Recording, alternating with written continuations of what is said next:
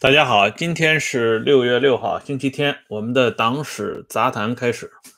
今天的杂谈呢，我们要沿着啊之前的这个思路呢和思绪继续往下讲。今天的这个杂谈呢，就涉及到啊我昨天说到的一些骄兵悍将们在对王洪文呃走上领导岗位的一个态度。嗯，这些态度的背后呢，自然而然就是这种高层啊。各派力量的这种较量。那么，首先啊，我们还是要先来看一下之前这个节目里边提到的一个重要的环节，那就是在政治局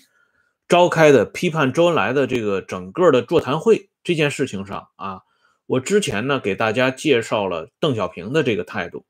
那么这一次啊，政治局批周在党史上边的地位呢是很特殊的啊。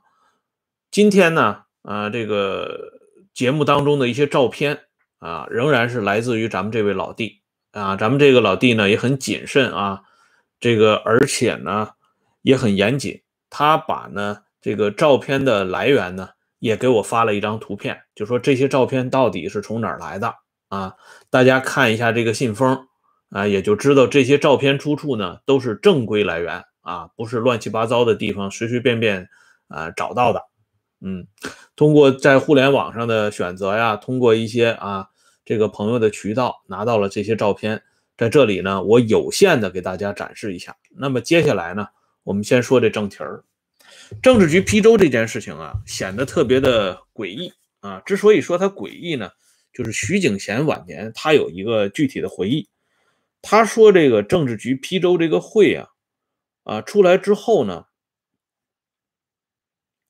张春桥也好啊，王洪文也好，他们回到上海之后，一个字都没有透露过，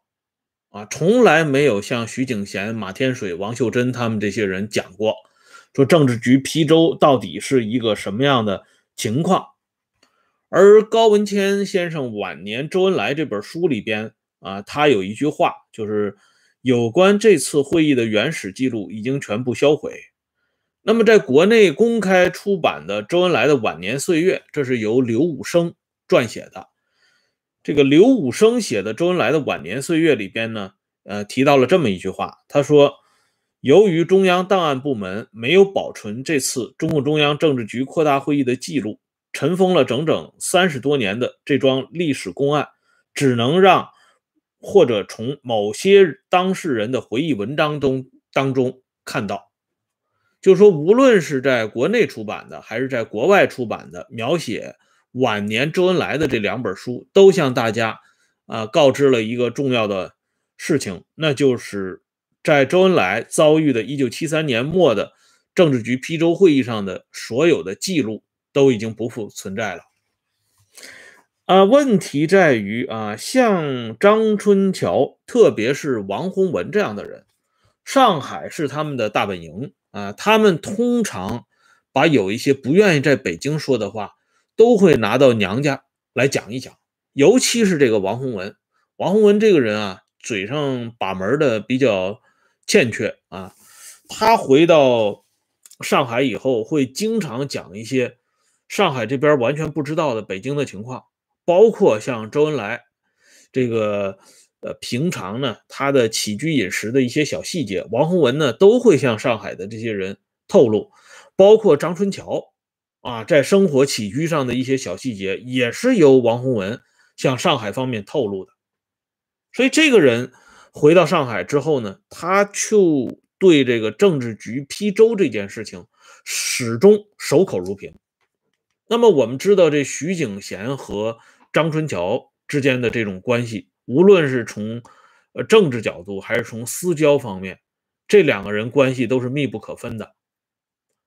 而徐景贤也是张春桥非常信赖的一个人，替他看着上海的这个老家。可是呢，张春桥对于政治局批周这件事情上，也是一个字都没有透露给徐景贤。哎，徐景贤后来了解到政治局批周。还是到了公元二零零六年十月中旬，这个时候呢，是周恩来和邓颖超的秘书赵伟在耿彪的女儿耿红的陪同下，来到徐景贤的家里。啊，这个大家坐在一起呢聊天的时候，赵伟向徐景贤讲述了政治局批州的一部分啊这个事情。因为赵伟自己也没有参参加这次会议，再说呢，以他的身份，他也不可能讲这个政治局批州这个事情上更多的细节，他只是告诉徐景贤两件事情，一个呢是当时这个批州这个事事情呢，这个批州的会议记录呢，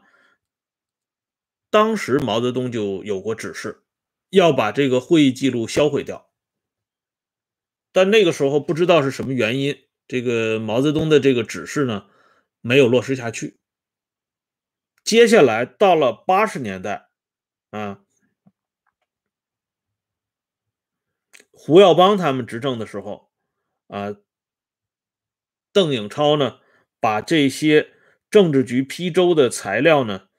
终于啊拿到了自己的手中。并且呢，在赵伟和高振普这两个人的帮助下，把这份材料整个啊都销毁掉了，只留下一份简单的目录。哎，这个过程呢，也恰恰说明了邓小平在政治局批州会上的一些讲话，正如高文谦在晚年周恩来里边所讲述的那样，应该是相当准确的。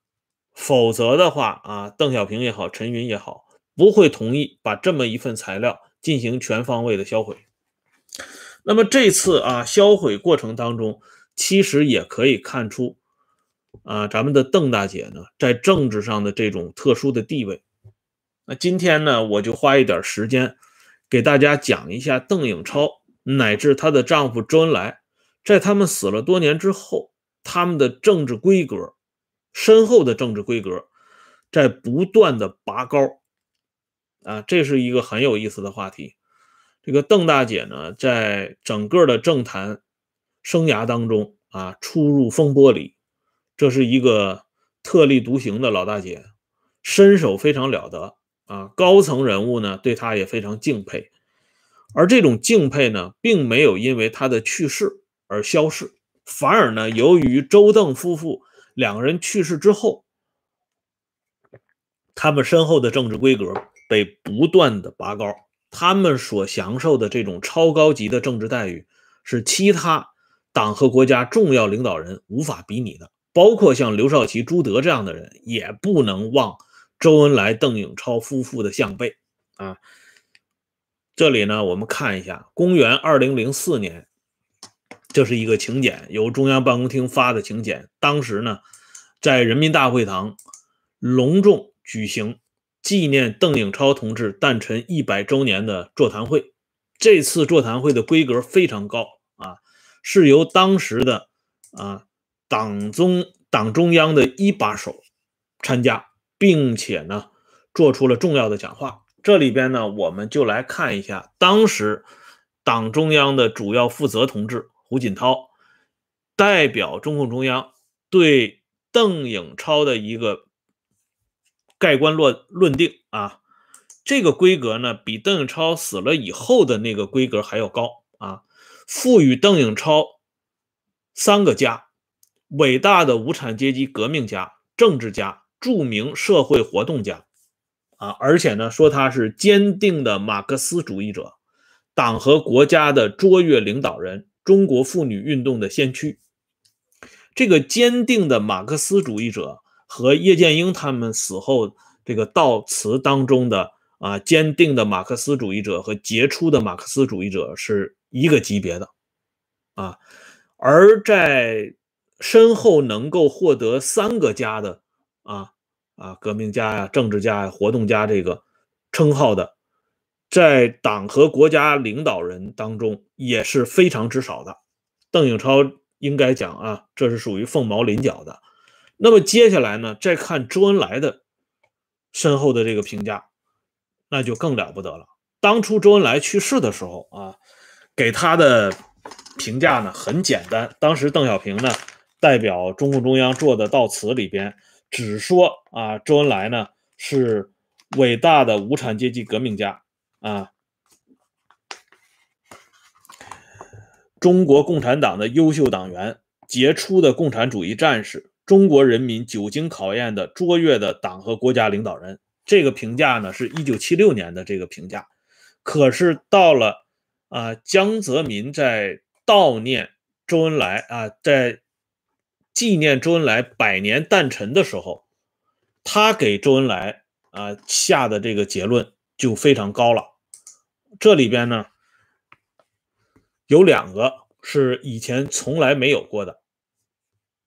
第一个呢，说周恩来是伟大的马克思主义者。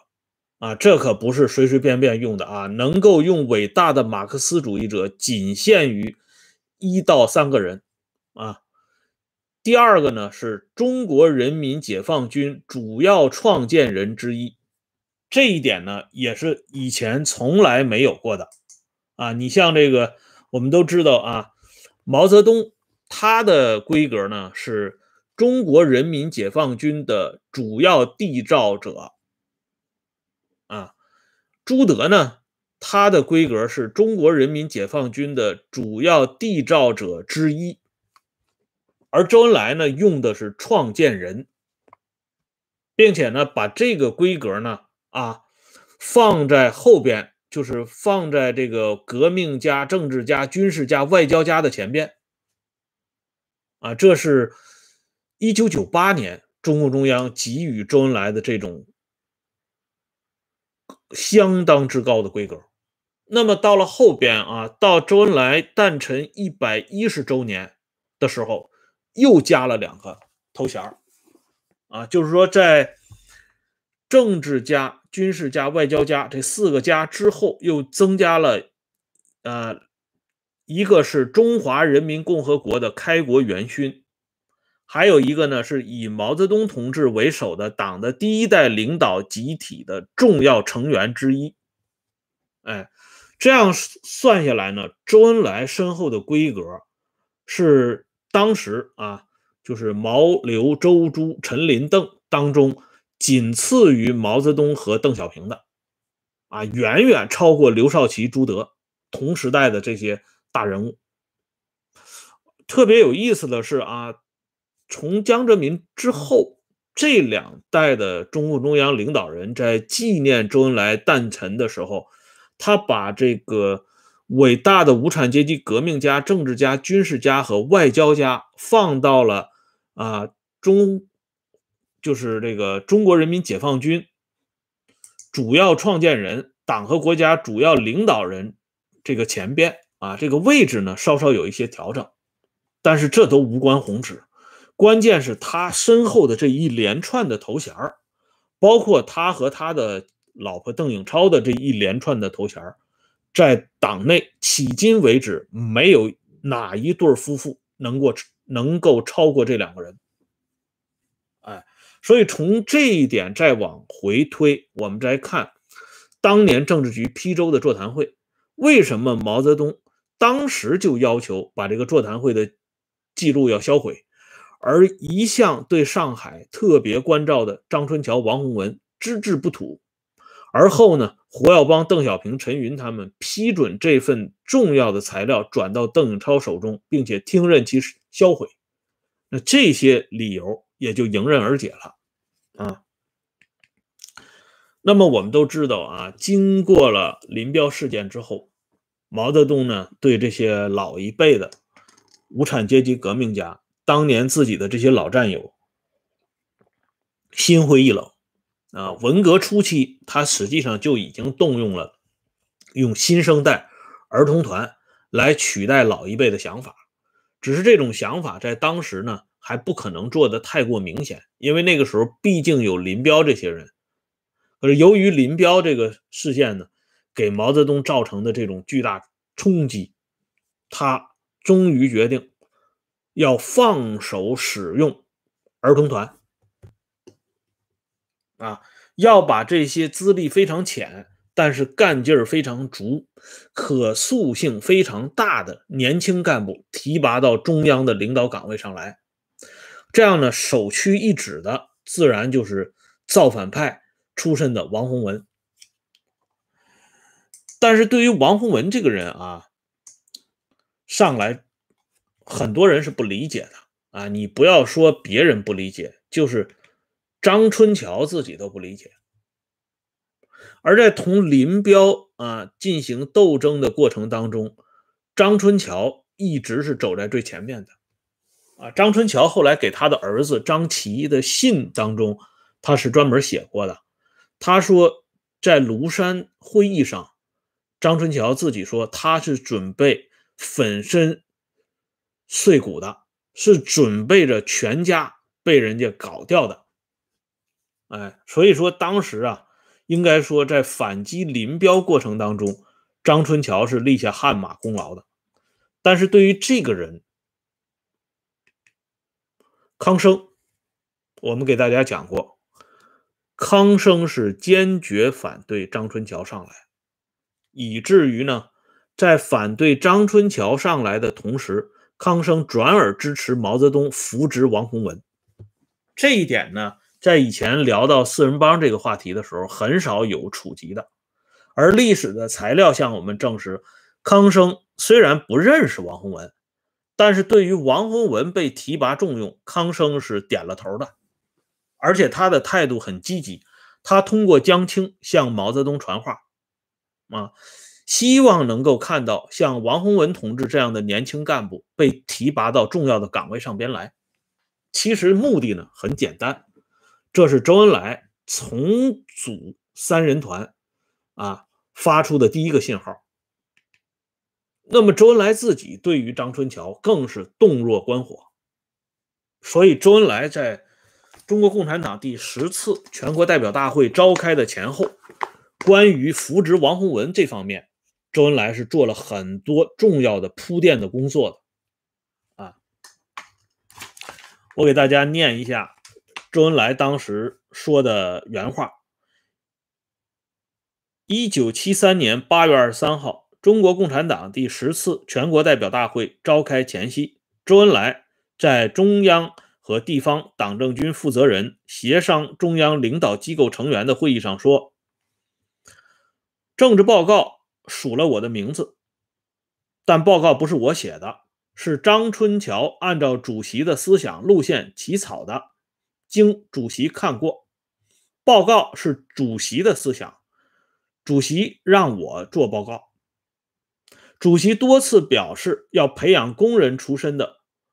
王洪文同志做中央领导工作，我们根据这一精神，重视选拔青年干部。不能看不起儿童团。我年纪大了，但我还是要为党鞠躬尽瘁的。我们是立党为公，不是立党为私。这是当时周恩来讲的原话，出现在官修本的《周恩来传》当中。从周恩来的这番讲话里边，我们就可以看到啊，周恩来对于扶植王洪文。是如何苦心孤诣的？那么接下来呢？顺理成章就要选举王洪文为中央委员会的副主席了。可是就在这个啊，周恩来已经做了重要铺垫，伟大领袖已经专门打了招呼，方方面面，包括张春桥也只能忍气吞声的情况下，谁也没有想到，当年在延安脱枪造反的许世友居然带头起哄。这件事情啊，留给当时的历史极极为浓重的一笔啊，以至于呢，毛泽东传记当中呢，也做了一个重要的记载。这个毛传当中，官修本的毛传当中呢，提到这段事儿是根据嗯当时的现场的重要回忆记录而成的，所以呢，毛泽东传在记载这件事情上。没有给出原始的出处，这说明呢，毛传的作者呢是拿到了第一手的资料。在这种情况下呢，他通常可以不给出出处的。啊，在八月二十一号的晚上，周恩来主持中央政治局会议，商议十大主席团这个领导成员。稍后呢，在谈到。中共中央副主席人选的时候，会上呢一共是提到了四个人：周恩来、王洪文、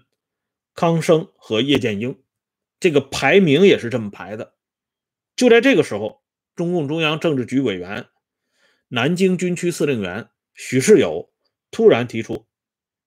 我看只要一个副主席就行了。”他突然说出这句话。说完之后呢，许世友或许是觉得啊，这个话说的不够周密，或许是觉得啊，这个还需要补充，所以呢，他又加了一句话，他说有三个老同志就可以了。当时是四个人选：周恩来、王洪文、康生和叶剑英。那么许世友的这个补充讲话，就更加意味明显的指出。他就是不想让王洪文上来啊！如果这个话只说第一句呢，啊，只要一个副主席就够了，那大伙儿还不知道你到底是要哪一个人担任这一个的副主席。可是后边他一说三个老同志，这个矛头所指呢，就非常清楚了。这样呢，这个会场上一下子就有了很大的波动。这样呢，才引出了刚才我转引的那个八月二十三号周恩来的那番讲话。这番讲话呢，当然是对着许世友讲的。可是呢，许世友留给会议上的这个阴云呢，一直没有散去。许世友当时对王洪文是非常不满意的，